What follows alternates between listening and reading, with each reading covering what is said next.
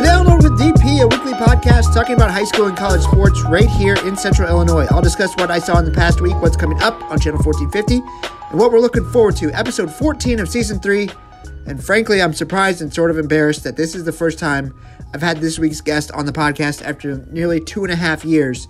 Such a wealth of knowledge and a major contributor to not only Channel 1450, but also Neuhoff Media as a whole. Jim Ruppert is coming up shortly, but first, what I saw in the past week. We start with football. Week 9, I was at Ken Leonard Field for the big Central State 8 football game.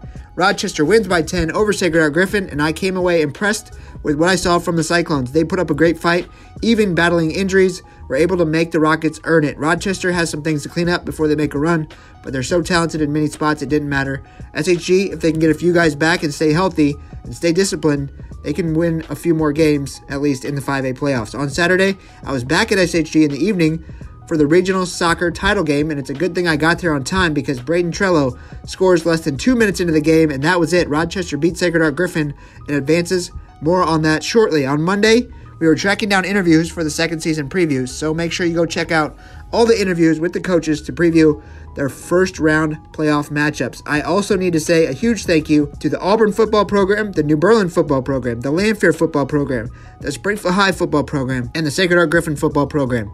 We had our collection day for the fourth annual Fill the Trailer food drive on Monday, and we collected over 7,500 pounds of food for the Central Illinois Food Bank. Thank you to this year's sponsors of the event as well Heartland Credit Union, Hendricks Home Furnishings, Peerless Cleaning and Restoration Services, and Roller Brothers Construction. We couldn't do it without them, and we greatly appreciate it. Thank you also to Primo Designs for helping us out with the t shirts the teams get, as well as the pullovers that the Pretzels will be getting after beating Auburn by just 44 pounds this season. We have a new champion. On Tuesday night, I was in Rochester for the 2A soccer doubleheader. Rochester beats Mahomet-Seymour 2 1 on goals from Braden Trello and Landon Kucher. In the nightcap, one of the craziest soccer games I've ever witnessed, Champaign Central beat Springfield High after 10 rounds of penalty kicks. So the Maroons will take on the Rockets on Saturday at 11 a.m. for the sectional title and a spot in the Halloween Jacksonville Super Sectional next Tuesday. That leads me to what's coming up on Channel 1450. Thursday is Regional Championship Night, and if you don't know, all the volleyball games are being played at 6 p.m on Thursday. So make that makes it impossible for us to cover all of our teams competing for regional titles. Just a heads up now before you start to complain. We plan to try to get highlights from Pleasant Plains versus Athens at North Mac, Rochester versus Taylorville at Springfield High, Porta versus Williamsville at Williamsville, U High versus Mahomet-Seymour at U High, possibly Glenwood at Eisenhower, and Lincoln at Champaign Central. If we can get some extra help, we will see, but we'll do the best we can. On Friday, two football games. Thank you to Derek and Brody. We will have Lincoln at Rochester and Normal U High at Coal City. Full highlights from both of those on Friday night on Channel 1450. On Saturday, we will have highlights from Piasa Southwestern at Athens, Litchfield at Olympia, SHG at Thornton Fractional North, MacArthur at Metamora, Bloomington at Glenwood, Chicago Christian at Maroa-Forsyth, and Tolono Unity at Williamsville. I don't think we can get a camera to Johnson City for Auburn or Murphysboro for Taylorville, unfortunately because we also have soccer on Saturday. Like I said, the 2A Rochester sectional title game is at 11 a.m. in Rochester, and the 1A North Mac Super Sectional featuring Williamsville is being played at noon. The Bullets looking for a trip to state next weekend. All right.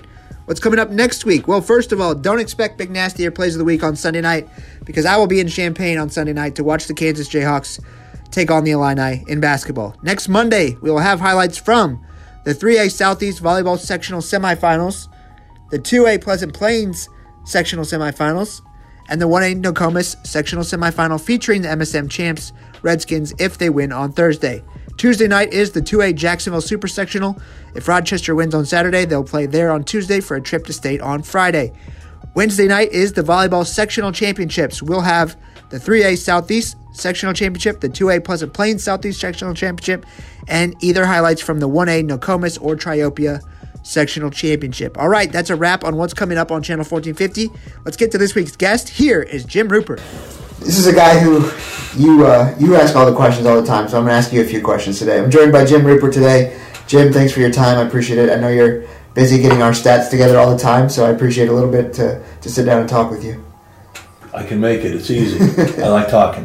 All right, let's talk some some football. But first, I want to get into some basketball because major news last week with um, Andre Iguodala announcing his retirement, and I think he's already picked up another job with, with ESPN in a studio. So that's good to see that he's he's not going to be uh, without a job for too long. I didn't think he would be, but I want to go back to what you remember about Andre because a couple years ago we sat down and did a best of CS8 podcast where we talked about you know a lot of the basketball players from the time. But as you look back on it now, I mean, Andre is Springfield personified and, and one of the best to ever come out of Springfield, I think, in any sport. So, what I mean, how do you kind of put a wrap on his 19 year NBA career?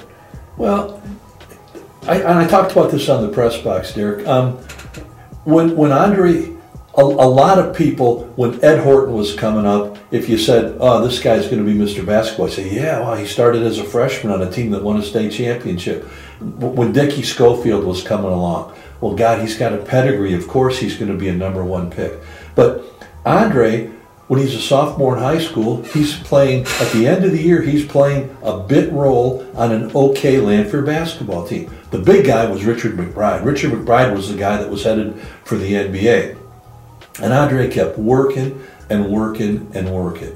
I, I think I really believe a case can be made for Andre as the greatest athlete the city has ever produced as long as Robin Roberts is in the Hall of Fame, he you can't knock him off that perch as a baseball player who went to Michigan State on a basketball scholarship. Right. But people forget Andre was second in the state in the high jump. Yeah. um, Andre used to come back in the summers and have celebrity events. He'd have basketball games. One year he came back and he had a softball game, and he brought in a couple of his of his NBA cronies. His agent Rob Pelinka was here. Um, and I was pitching for the media team, and they yeah. played at, at Lanphier Park. Okay. And they set up a, a, a, cyclone fence in the outfield. Yeah. Andre hit a home run off me batting right-handed over the cyclone fence, and a home run hit off me left-handed. so Andre is, is not a one-trick pony. Andre is not a, a guy that can shoot jump shots and can't do anything else. So I really believe that a case can be made for him being the greatest athlete the city has ever produced.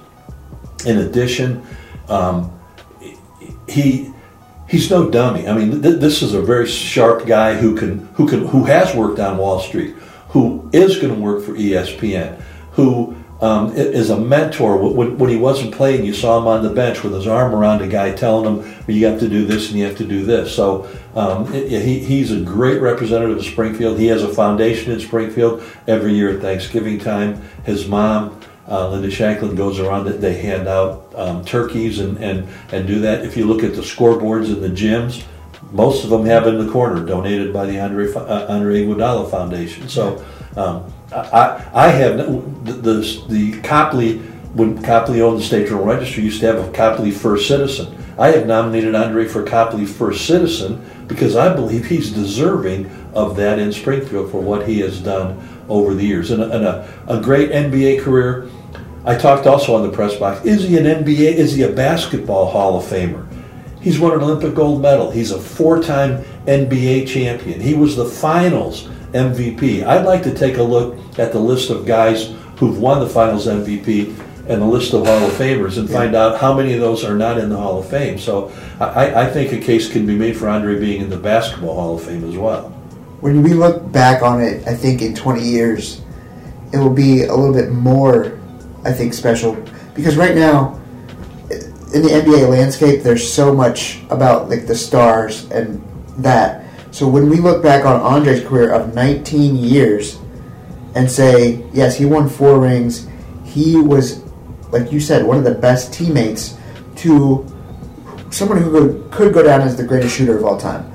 I know we, there's lots of arguments there that could be made, but Steph Curry is not done with his career, and so he played with Steph Curry, one of the best players of all time. He played against LeBron in LeBron's prime for his entire career, mm-hmm. won that MVP because of that. Locked him up. So in, in 20, 30, even 50 years, when, you know, we talk about it, it's like we're going to look back on that and say, Andre was from Springfield and he did that. And he, like, this story in, in the two decades that he played in the NBA is, is going to go down in history, just like you know the '90s Bulls Pistons. Like this rivalry between you know the Warriors and, and LeBron in that situation is going to be talked about for so long that I don't think we've gotten to the full story of of Andre's reach yet in terms of what he how he impacted the NBA. I always cringe when they talk about the big three, the Splash Brothers, Curry and Thompson, and then Draymond got thrown right. in there. I always thought that Andre was the was the third of the of the three musketeers in that because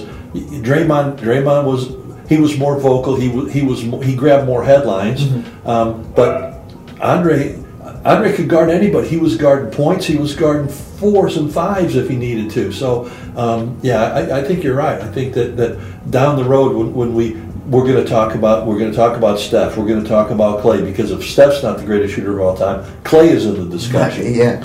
and, and and Draymond came along and could handle the ball, was a good assist guy, guarded.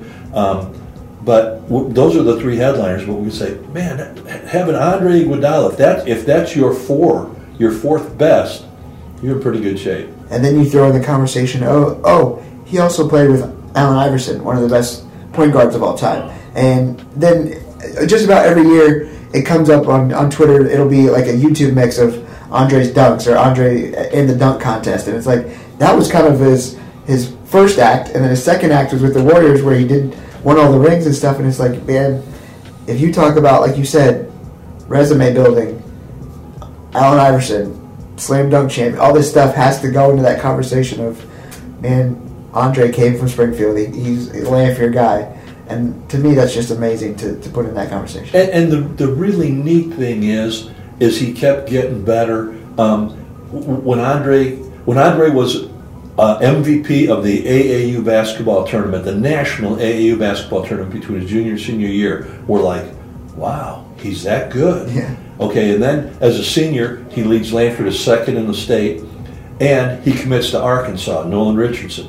And you're saying, wow, he's that good.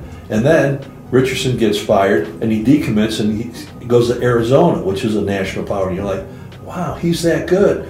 And then he comes out after two years. He, co- he, he goes into the NBA, Yeah. and you're like, wow, he's that good. And he's picked number nine. Yeah. And you're saying, wow, he's that good. It, it, he he, he kind of he, he spent his life proving us, not necessarily proving us wrong, because nobody ever said he couldn't play, but he kept proving us that I'm one step ahead of you. Yeah.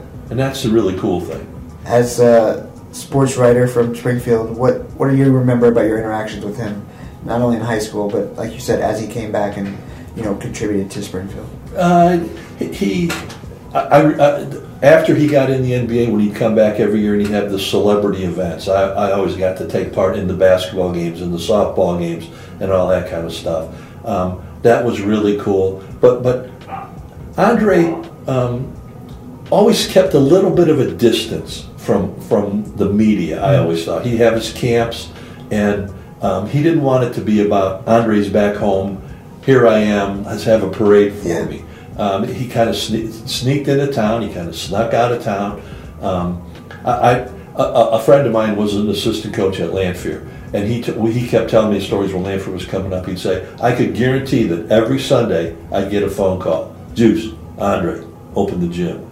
The two of them would go to the Lanphier gym every Sunday night, two hours. Andre in there shooting, working, working, doing doing different things. And, and this guy kept telling me, this, guy's going to be great. I'm telling you, he's going to be great. Um, and he, th- th- did you read his book?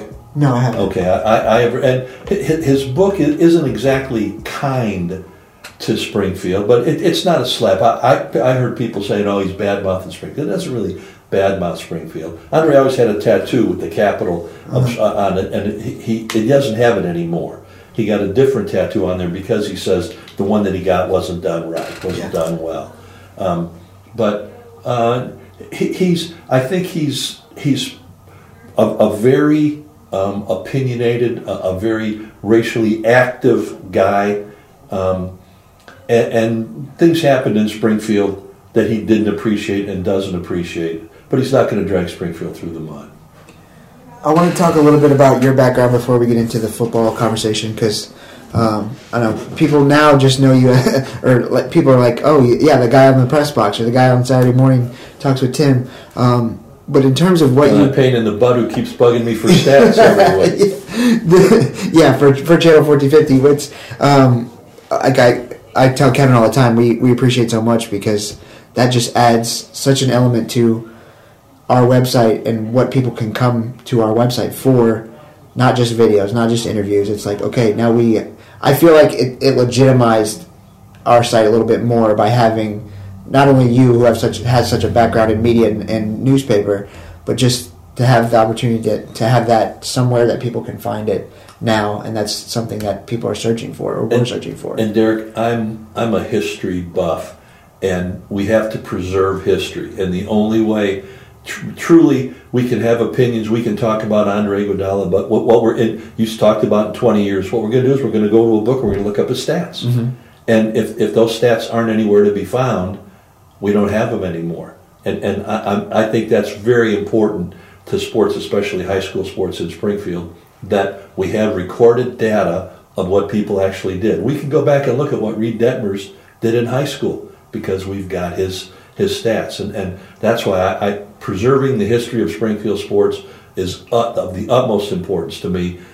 The site gives us an opportunity because where it used to be the newspaper, that that option's not available anymore. I've heard you tell some stories here and there, um, but what do you remember about you know first getting started in the in the interest of you know keeping stats? What what's your earliest memory of like you know keeping a baseball record or like anything like that that, that you can tell a story of? Well, well, I was a sporting news when Sporting News was the baseball Bible. Yeah. For for my 13th birthday, I got a subscription to the Sporting News. I would buy a copy of it every week. I'd go through the box scores. I'm a Cubs fan. I they used to put minor league line scores and box scores in. I would keep track of the Tacoma Cubs record in stats. When the Bulls first started, people think that the Bulls are Michael Jordan. The Bulls didn't become a franchise until about 1966.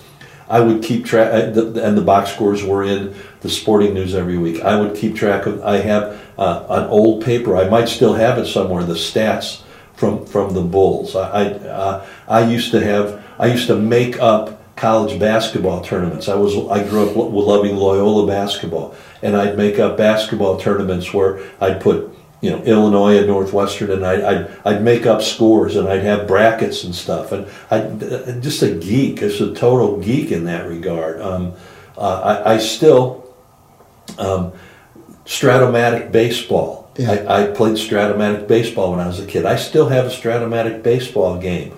I went through and redid the 1961 Roger Maris Mickey Mantle home run chase in Strat-O-Matic. I did 162 Yankees games Wow. from from 1961 and kept box scores on every one. And then after a certain period, I would do the cumulative stats. I, just a total geek. I, I, I mean, you, you talk about coming in here and doing this. You're taking me away from playing three games of Strat-O-Matic, maybe. That's all you're doing. So it's not, the world isn't losing anything. Uh, I, I've always been a stats guy. Uh, It's always been important. I have score books from when I was a kid. Love to keep score. Um, I, I, I don't know. It's not like I'm a math major or math whiz, and, and I like to. I love the percentages, but it's just and and to me, stats and history go hand in hand, and and I just really think that that um, without looking up what Dick Groat hit in 1960. Sometimes when I try to fall asleep at night, I count backwards to MVPs in the National League. 1958, Ernie Banks. 1959, Ernie Banks. 1960, Dick Groat. 1961, Frank Robinson. I'm, that's just the kind of geek I am. when you as a when I worked for Taylorville for the newspaper and I had to put the stats in when we still were able to do that a little bit, you know, with box scores and such. It's it's such a tedious thing that you have to pay such good attention to in terms of, you know, I mean, one number wrong and you have not only their grandmas calling you but their parents and then you have to run a correction and all that stuff. So as you, you know, got into the newspaper business and, you know, became the sports editor at the SJR, um, how much of the passion for what you what you did there got mixed in with you know the tedious work that it was to, to make sure that all those stats and all that stuff is right because I think that's something that people don't understand the time that it takes to make sure to double check to, to read it once it's printed to make sure that you got it right again you know what I mean I had great mentors when I started working at the Peoria Journal Star when I was in college. I had great mentors who stressed accuracy. Accuracy. They showed me how to keep stats. They showed me how to compile stats. They showed me how to check and, and, and back check. And um, I was a part timer, and they turned the stat the, the um, mid state nine or whatever conference it was. They turned those stats over to me, and we used to do them on on uh, note cards and we keep track, have a note card for each kid, what he had rushing, passing, etc. Basketball, and I was doing that when I was in college because they trusted me because I, I, I it's just a, all a matter of attention to detail, Yeah. and, and and I'm kind of a detail person. Um, it, it yes, it's tedious, but but when it's done right, I mean, I, I can I can look back on. I started at 19 in 1976, and I, I I still have some of the sheets that I did that I kept stats on, and it's important that um, that you do it right, and and I, it kind of it kind of transferred into other stuff. You know, not, not only do you keep your numbers right, but when you write your story, make sure you get it right and get your quotes right. And and, and it's just sort of something that it, it always was important to me to, to make sure that it's right. Yeah, it's tedious keeping stats. Yeah, it, I have to I have to go back. I have um, I try to emphasize to, to the coaches now. I don't want game by game stats. I want compiled season stats. Well, some coaches don't understand that, so Yeah. I've got a sheet right here that's got a game by game breakdown of one school stats because the coach sends me game by game stats. Yeah. So I have to do it, and then I have to go back and check. Okay, if the quarterback completed um, 14 of 22 passes and there's only 13 receptions, have to go back to the coach and say you're missing one reception. That's that's the tedious part. That's the part that drives coaches nuts. From my that, that, I drive them nuts about because I, it's got to be right. It's got to be accurate. And I sorry, I, I'm that's just how I am. I, I'm not going to settle for it being almost right.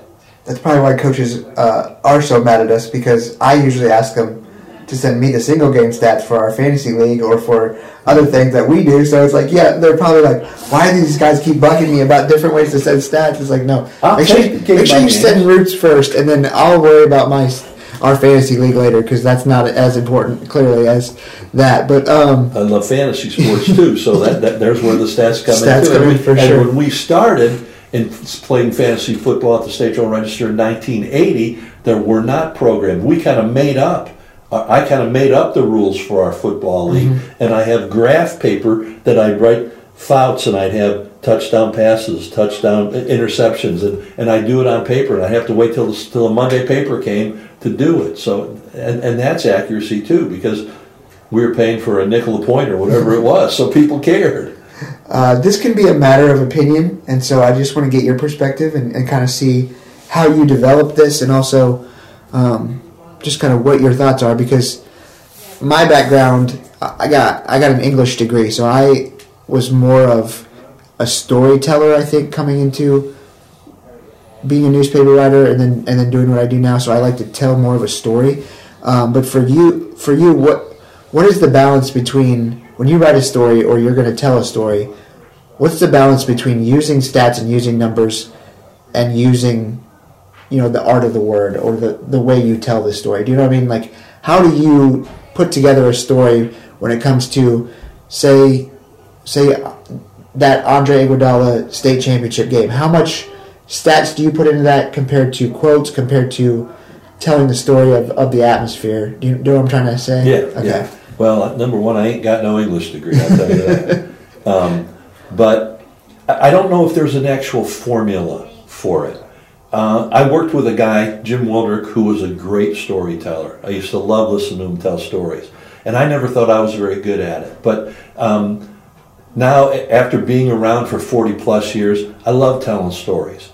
Um, it- when it comes to, to, to writing, um, you can't sometimes I overburden people with stats. Some of the num I, I, I, I get done writing something and I'm like, I didn't really write anything. All I did was put a bunch of stats on a piece of paper. Yeah, see. Um, I, I love I love the words part of it. I, I love blending things, put, put putting putting telling the story. Um, I, I, th- there's a way to do it, and, and um, I don't know. I don't know that I was great at it because I was. I leaned more towards the stats aspect of it because I always thought the stats told the story the best. But that's where the quotes part come into me.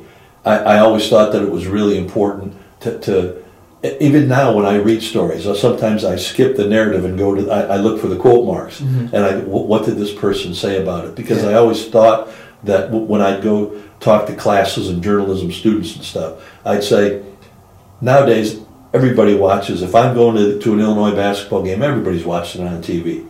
They know when the run came and they know what, when when the who the leading scorer was. But tell me what they're saying in the locker room about that run. Yeah. Tell me what, what the coach says, how deflating that was, or how, how the momentum changed, and, and bring bring people into the locker room more um, by by using their observations. People don't really care what Jim Ruppert thought about um, Deron Williams making five jump shots in a row, but but if if Lute Olson on the other bench is sitting there going, that killed us, man. When, when, when that guy got hot, and we, we tried three different defenders on him. That's the, that's the stuff that makes a difference to me. Um, but you got to say that he made five in a row. It- the best is to blend both of them together. Um, I don't consider myself a wordsmith. Some people, um, Derrick Goold, who writes baseball for, for the Post Dispatch, covers the Cardinals. He's one of those wordsmith guys where you know it takes him 50 words to get to the score of the game. I, I I, I, I wasn't big on that. You know, let let them know what happened and then go to it. It's just like painting a picture, I think, where, you know, obviously different artists have different styles and different ways of doing things. So when you, you know, got to the point where you're a sports editor and you're, you have all these things underneath you where all these artists are presenting their work to you, um, how did you kind of become the person that says, okay, I need you to put more of this in there? Or, because it's, it is their artwork and it's the way they tell the story, but at the same time, I'm sure you developed a, a, a, a way that you wanted the SJR to present stories or to have. Did you kind of come up with a certain format or anything like that where you had different ways to tell people different things? I don't think you can you can you again have a format and everybody has their own style. Um, and, and and I can I could tell you what Dave Kane was going to have and what part was going to be Dave Kane. When I read an article, I could tell you what Robert Burns how, how he was going to do stuff, and you can't take that away from those people. Marsha Marsha Martinez would do things differently. Wildrick was big on um, asking the question and then do, doing the quote. And, and all, all everybody has a different style. Um, I wanted to make sure. I, I, I learned from a, an editor early that if, if it takes you more than 30 words in your lead, you've, you've gone too far. The lead is very important, and, and you know the lead is kind of where your style is set. You know that from being a writer. Um, I worked with a guy, um, th- uh, one of my best friends in the world, who, who co- we covered Illinois together. He worked at the Peoria Journal Star, and he would he would have his lead written by halftime, and, and it was always good. He'd struggle in paragraphs three through fifteen, Yeah. and it drove me nuts because I'm like, if, if you have your lead, it should all flow. Yeah. Um, but but you you, you change you change stuff. Um, different people have idiosyncrasies the way they the way they write, and that I would I would change and or I would mention, or if they were younger people, I would say you might consider this or you might consider that, but um, you can't take away. Uh, uh, John Lennon sang a song one way and Paul McCartney sang another, and that's what made him great. You, writers are the same way. You can't you can't steal their style, you, but but you can tighten it up. And the, the the funny thing is now, I was probably a wordy writer when I wrote. Okay, now I'll re- my son my son is an avid reader, and he'll give me articles, and and I'll I'll read it and I'll say, could have been 500 words shorter. Yeah. Now, now I'm all of a sudden now I'm an editor that I'm not an editor anymore. Yeah. You know, Um, yeah. So when did you ever notice that your that anything changed about the way you wrote stories as time went on, or did you? Because like you said, you were self-aware of the fact that hey, I want to put as many stats in there as I can. Um, so did you ever change anything like that, or did you just kind of try to make try to mix it in so that it didn't look that way in terms of like, oh, I like it this way, but I see why people wouldn't, so I'm going to try to fluff it up a little bit. well, you can't be a good writer unless you're an avid reader. I always thought that. So I always read other people's stuff, and and I would I, you don't necessarily. th- th- There's nothing unique in writing. There, you know, there's no play in football that hasn't been run before. There's no words that haven't been written in combination before. So I always read a lot, and and if, if somebody would, if there was a certain style I liked, I'd say, you know, I I, I wonder how I can adjust that into how I do stuff. And yeah, I, I probably um, th- there were things that um, one, one of the th- and, and, and I'll one of the things that I notice about the videos that you guys do is at the end of the video, you always say who people are playing next week. As a young writer, I always thought I had to include that in my game story. You know, SHG beat Springfield, you write the story, and at the end you say, the Cyclones travel to Normal next week. And then I got to the point where I'm like, no, I don't, I, I don't think I need that. Yeah. I think we can, let's take care of this game first. So there, there are, yeah, I, I'm sure there were things that I adjusted that, that um, I, it wasn't really conscious. It, it sort of was just as as you get older, you you, you know what you like, and and you want to you want other people to like what you're writing. And I like what he wrote. I want you to like what I wrote. So I'll change it a little bit, and, and I'm sure I adapted. I'm sure I, I did, did did things differently. Uh, had a real Mike Mike Chambliss was a real good editor, and he helped me with some of that kind of stuff. And you got to be careful because. Uh, uh, you know, if you've been working at the newspaper for 20 years, you don't want somebody else telling you how to do your job because you've been doing it for 20 years. But there, there's there's subtle ways of people for people to tell you, hey, did you ever think about doing this this way? And I'm sure I adjusted that way, and I'm sure as an editor, I made those suggestions to other people too. Has anything changed for you when you write a story now that you write it for our website instead of writing it for a newspaper? Yeah, I don't have deadlines. That's the big. I, I don't have to. I don't have to come home on a Friday night and sit at my kitchen table with my laptop with the world, the Cubs playing in the World Series up there, look, watching the clock, saying I got to have this done by ten fifty. That that's. It's more free, and um, I, I, I research a lot more now and a lot better now than I did then. Um, uh, no, I, I, I think I, I think if people looked at something that I that's on the website now and they look at something that I wrote in in 2009, they'd say, "Oh, that yeah, it's pretty much the same Yeah.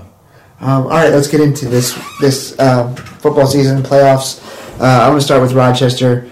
Um, in terms of their stats this year, I mean, people always are like, "Oh, how many passing yards does Rochester have?" And it's like, at the end of every season, it comes down to usually it's about 52% run and 48% pass because Derek just makes it happen that way.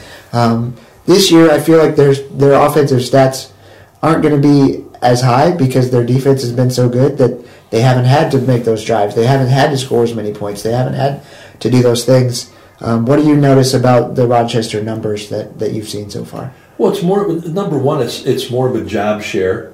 Um, Morzowski gets a lot, most of the run plays. Um, Zuloff gets most of the the throw, the, the passing. Beaker and uh, um, uh, Cannon, uh, who, Bruce. yeah, Bruce Cannon, Bruce um, get most of the receptions. But the the thing that skews the Rochester stats is the running clock. There, and, and it, it's that's been a not necessarily a problem because Nick Baker put up pretty good numbers playing half of the game. Yeah. So uh, it, it's Derek has. It it seems to me he's gotten away from the not necessarily the star, but the last couple of years. Reese last year did a lot of running, did a lot of throwing, and and well, I guess Hank Beatty may, may have been the guy that started all that by being a receiver and a quarterback, and and and now um, Eli Carlson gets a lot of throws it and and runs it a lot more. So their stats are never great. Um, I think they keep great tackle stats because you know I, I see guys with 92 tackles and I see Rochester Parker Lyons who Parker Lyons and Henry Beaker two of the best defensive players not two of them the two best defensive players and their tackles are in the 40s and I'm going hmm somebody's keeping s- tackle stats a little bit Right, differently yeah. so um, they when all is said and done uh, Tim Schweitzer or, or Greg Hallblab, somebody asked me the other day, so and so is is probably going to lead the conference in rushing, and I said, no, Rogers is going to play 14 games. Yeah. And he's going to get 100 yards a game because he's the, the, the job share is going to decrease as the opponents get better. He's going to play more and carry more. So, and that, that those are the things you got to keep your eye on. But they, they um, we don't have Zach Grant anymore. We don't have Wes Lunt. The, the numbers are a little bit different, but they're still pretty good. The guy that's calling the plays knows how to call plays. Um, when the brackets come out in 4A, I mean, it just looks like, okay, everyone just pencils in Rochester and IC Catholic. When when you look at Rochester and what they've done in the 4A South bracket throughout the last two decades, I mean, it's hard not to say that that's the case. Like, what else can you say? Yeah, I mean, and, and I the story I wrote for, for this website last week, I didn't realize that since 2010, Rochester has lost 17 football games.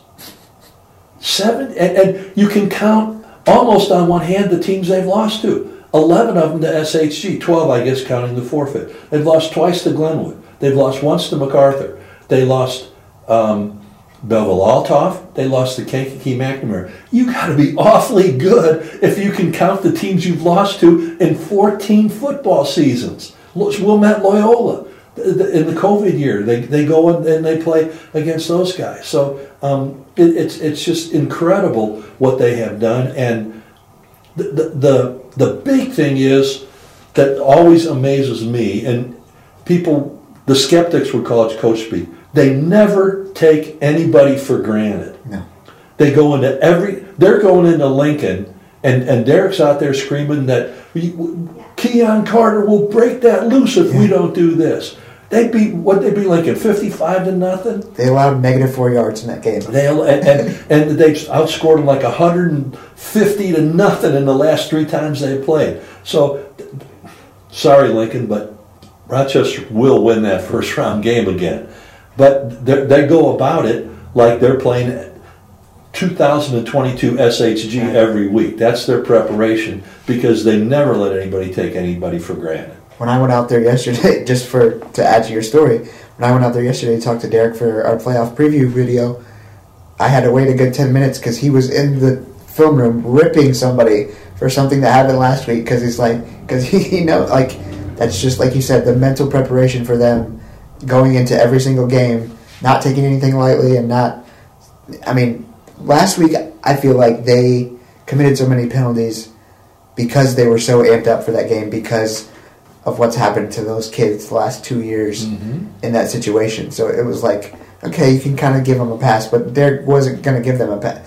He said he spent the ten minutes after the game saying, "This is not acceptable. We don't do this. We do this again. We're going to lose and be done." And that's to me that's And pointed at himself yes, mostly. yeah, yeah, oh yeah. I, I didn't coach worth We the weren't. We didn't have you guys ready. Yeah. You weren't prepared, and we yeah. So yeah, just incredible stuff. We can probably book being in Bloomington that Friday seven o'clock and be be okay with I'm thinking we could book Bleed in Normal in week two because they could play U High. yeah. U High and Coal City play. Hopefully Friday night. Hopefully Because Friday. both are playing Friday this week, so we, we can hope. Um, yeah, the is is the U High story the, the best story in the CS8, or is it is it MacArthur this year? Oh, I think Lincoln is the best story, making the Okay. playoffs for the first time since 1984. Yeah. Um, but but what Brody has done at UI is, is really good, and and um, y- Johnny Johnson was was kind of a roll out the balls coach. He was he, he had a pro background, and and that's kind of how they played, and and um, their lines were you know minute, miniature lines. They didn't. They never blocked for people, and they had a new quarterback every year and all this kind of stuff. But he came in with a purpose, and and I remember when Brody got the job at Pleasant Plains, we're thinking, who is this guy? You know, he kind of got it by default, blah blah blah. He got them to a state championship game at Plains. When he came back into coaching and got the job at U High, going back to going back to my angle, the stats part, I kept bugging him every week, you know, and, and, and he'd say, finally he just said, Jim, I got to tell you the truth. He said, I got to rebuild everything in this program. He said, I got nobody that can keep stats. I said, you got a bunch of eggheads in your school. You got to have some some math guy that, that, that can keep track of stats. He said, that's what I thought too. But he said, I'm struggling. At the end of the year, he finally got it. He said, I got it, and it's never going to happen again. But he, he said, I, I have I had to start fresh with everything that we have here, and uh, it, it's a great story, but Weiland is a, is a really good quarterback, and he's uh, uh, Hooper, Hooper Willis is a good receiver, and I mean, but you know what? How close did they come to losing Week One to Yeah. Springfield High? Right. They're down at halftime, Uh-huh.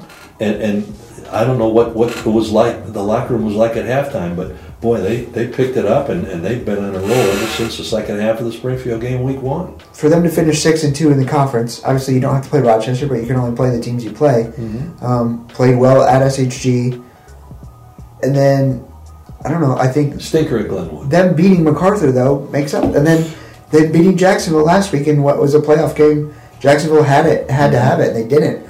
Um, so yeah, I think uh, looking forward if that happens to next week to see, you know, what does UI team, how far they've come because winning a playoff game, a lot of teams in the in the state would take winning a playoff game after you haven't made the playoffs for a very long time. Oh, for sure. Where what what team do you see in the CS8 or Sangamo that could join Rochester that Friday or Saturday? I'll tell you, pe- people, Athens is an amazing playoff team. The, the runs that, that Ryan Knox's teams have made in the postseason, I think they've won 10 or 11 first round games in a row. They've been to semis and quarters, seven of the of the uh, times that they've been in the postseason. Um, they, they, you know, I, I think their draw is pretty good.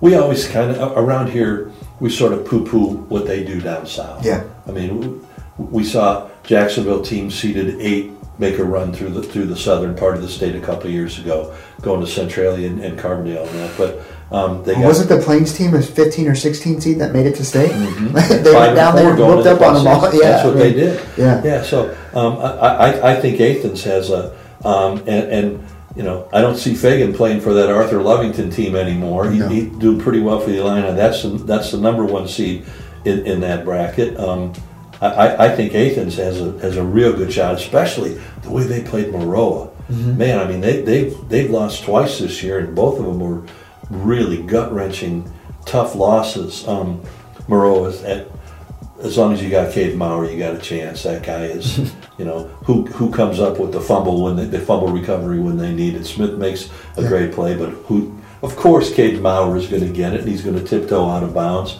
and they're going to go down and score the touchdown. So I wouldn't want to play MacArthur either. I'll tell you that. The way MacArthur is playing right now, um, we were over in Decatur for week two or week three, whatever it was, when Yeah. Rochester played them, and uh, people kept asking me about the freshman running back. How good? How good is he? I said they played Rochester.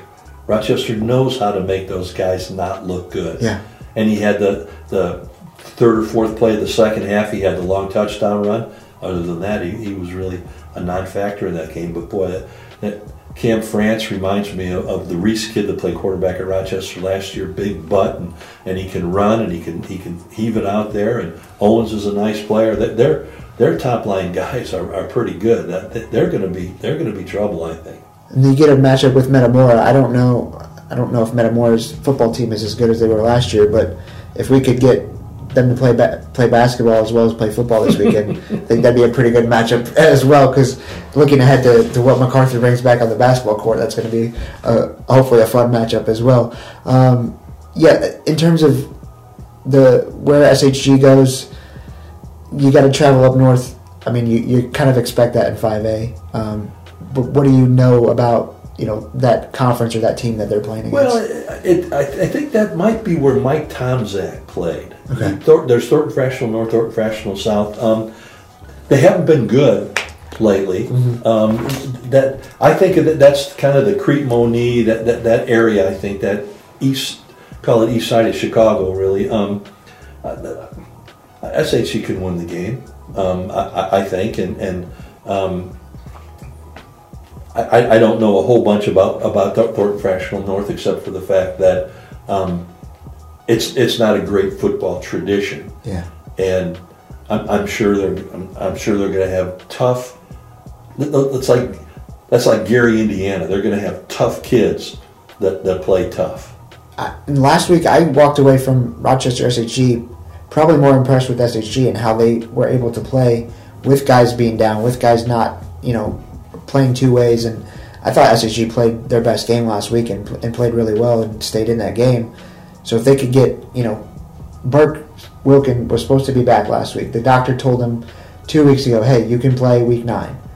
Well, they pulled him aside Thursday night and said, "Hey, we don't want you to play yet."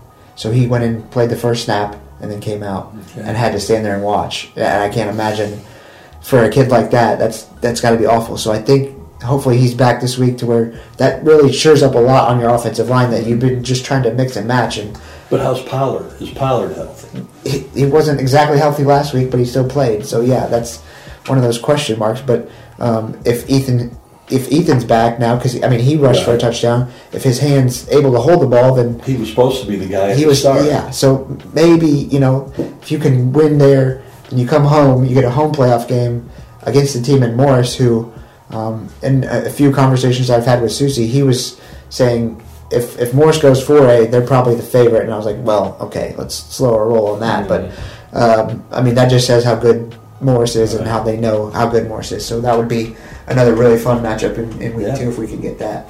Um, in terms of like you said, the Sangamo, it's we have three two A teams, so we hope. Hey, Maroa Athens in the state championship would be. I can't imagine what that would be like. I don't think we've ever had anything like that.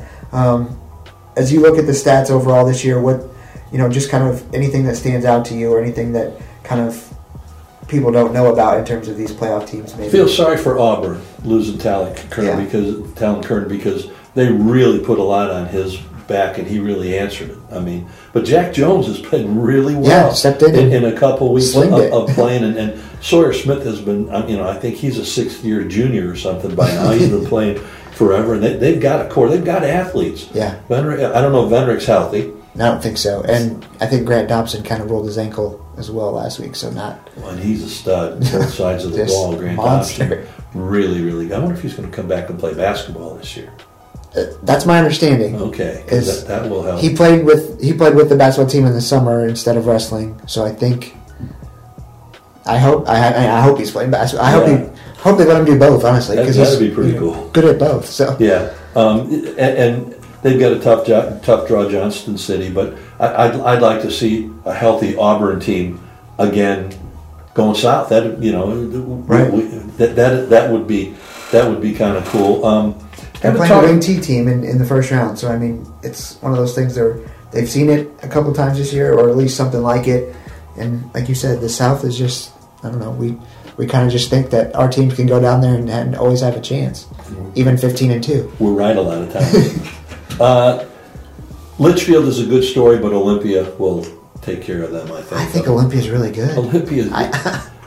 And, and you talk about numbers. I think I think they've thrown 18 passes this year. yeah, 11 for 18 passing. You know what's coming. They just do it so well. Olson was fantastic last week. that's what I want to bring up because Eric, Coach Lyons, texted me the other day He, he a had stat about Nick Olson, and I, and then I went and looked at his stats, and I was like, geez, he's he's really. I mean, they have multiple guys. They have Cade Lawler and Mm-hmm. um, the kid who scored the game-winning touchdown against Williamsville. Um, so they have multiple guys back there, but uh, he said Nick Olson. He has seven 30 plus yard carries for touchdowns that have been called back from penalties. So add that into what he has now because he has almost a thousand yards and mm-hmm. he's averaging he's averaging just under 20 yards Yes, a carry right now. Yep. 20 yards a carry in an offense where you're just looking for three or four. It's it says a lot about that team. Alexander is, is a guy that Yeah, another- number lead back for most places, Yeah. and, and the quarterback Keedy is runs the ball well. So they're, they're going to be a handful, and, and it's the, the way people spread out now. The, the wing T is an, is an anomaly. You, you have to really work hard to, to, to prepare to play against the wing TT. We haven't talked about Williamsville either, but um, Braddock Cates, great, great year, thousand yard rusher, Right. um, and and And I think they've really figured out now how to use it properly. Because at the beginning of the year, I talk, texting with Nick Beard back and forth, and he's obviously not on the coaching staff, but hangs out with them every weekend. And he's like, "Hey, you know, make sure you draft Braddock. Like they think he's going to be a stud. Like he's he's the guy. He's going to be the guy." And it was like, okay, you know, he had some games in the middle of the year and stuff where it was like, yeah, you know, yeah, you're thinking Lineker might be yeah, guy. yeah. And so, and then now he's five t- guaranteed five touchdowns tonight. Yeah, and um, it's got to be some semi weird playing in the backfield with your brother. Yeah, kind of cool. I Yeah. mean, but but yeah, like you said, yeah. When when your brother's the senior quarterback and you're Yeah. the junior running back, it's And you don't think they yell at each other very much? oh, I'm sure probably yeah Uh, Williamsville and Tolono, how many classics have they had? a lot. Against Just in my time here, Yeah, they've had I a- mean, a, so, ton. So um, that that's a that's a first rounder, and DuQuoin got a nice win in week nine to, to, to be to stay perfect. But I bet you DuQuoin that, that they wouldn't really look be looking forward to playing Williamsville either because that, that's you you get the Williamsville suddenly not not necessarily suddenly but is like uh oh playoffs are here. Watch out for Williamsville. Mm-hmm. No matter where they're seated, you know they had two tough losses this year, two really tough losses. So and like you said, heartbreaking almost like Athens, where it's going to Yeah. stick with you, and you you know, okay, this is what we didn't do to win that game at the end of the game, and that's that's what you need in the playoffs Mm-hmm. when it comes down to it. and they're probably looking at it and they're saying us against Olympia to go to the state championship. That'd be game. fun. yeah. yeah, we're looking at all these matchups like, hey, can our teams play here, and here, and here? That'd be great. Yep. Um, who else have we touched on? Uh, Glenwood. We haven't really touched on Glenwood yet. Um, kind of figuring things out. Like it's been kind of a roller coaster. And we haven't probably haven't given Glenwood's defense enough credit. No, I don't think so. because they, they um, we didn't exactly. They, they play a close game. The, the, Dan, the Danville game to start the season gets put off a day. They win that one, close game, fourteen to twelve, I think. And then we don't know what to make of it because they've run through. Then they blow through with shutouts against bad teams, and they're putting up seventy-seven. And Mm-hmm. and um, we, you know, they, they talked all preseason. Knadler and Dwyer will split the job. Well, it, they didn't really split the job. Yeah.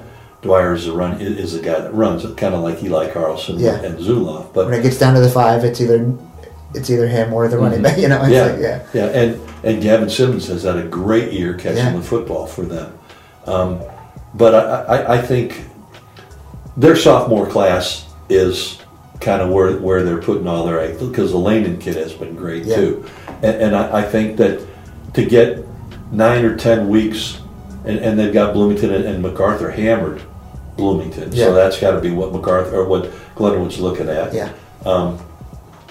you get 9, 10, 11 weeks out of a bunch of sophomores, Watch out. couple yeah, a couple years. th- th- This um, I, I don't I don't know that they'll make a deep run in in the postseason because it seems to me they would would they play St. Louis?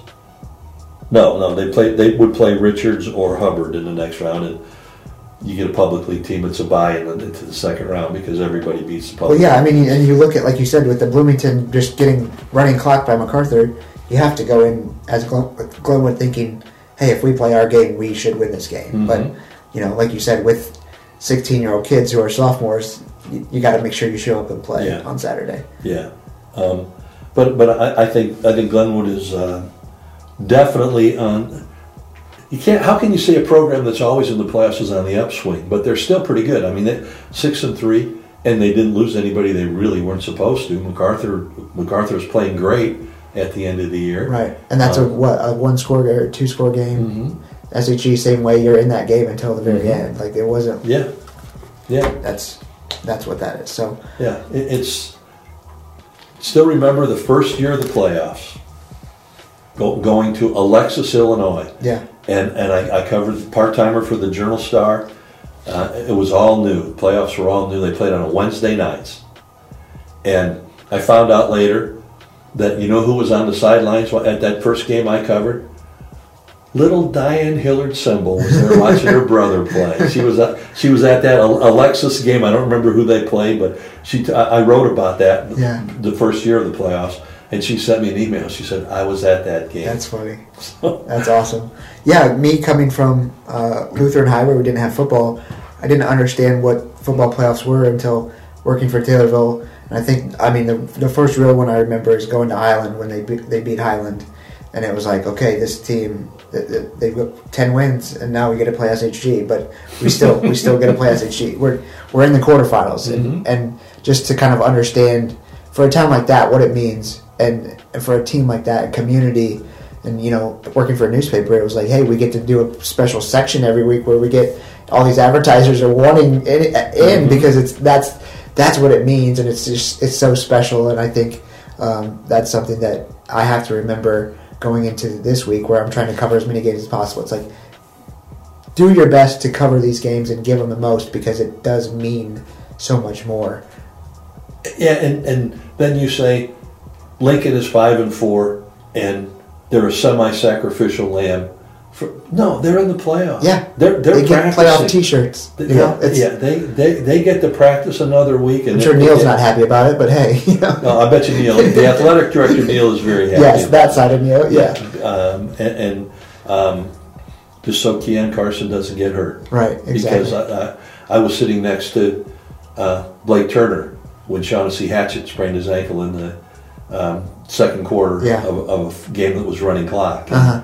Um, Blake wasn't exactly excited about seeing his one of his star basketball players Yeah. at that stage of the of the year. Basketball's almost here, but uh, yeah, uh, thank you for coming in and talking some football. I appreciate it. Thank you for your time. Thanks for having me. Appreciate it, man. Thanks. Thanks to Roop for his time and great insight into all things media, Springfield sports, and the football playoffs. Thank you all for listening. I greatly appreciate it. I'll see you next week.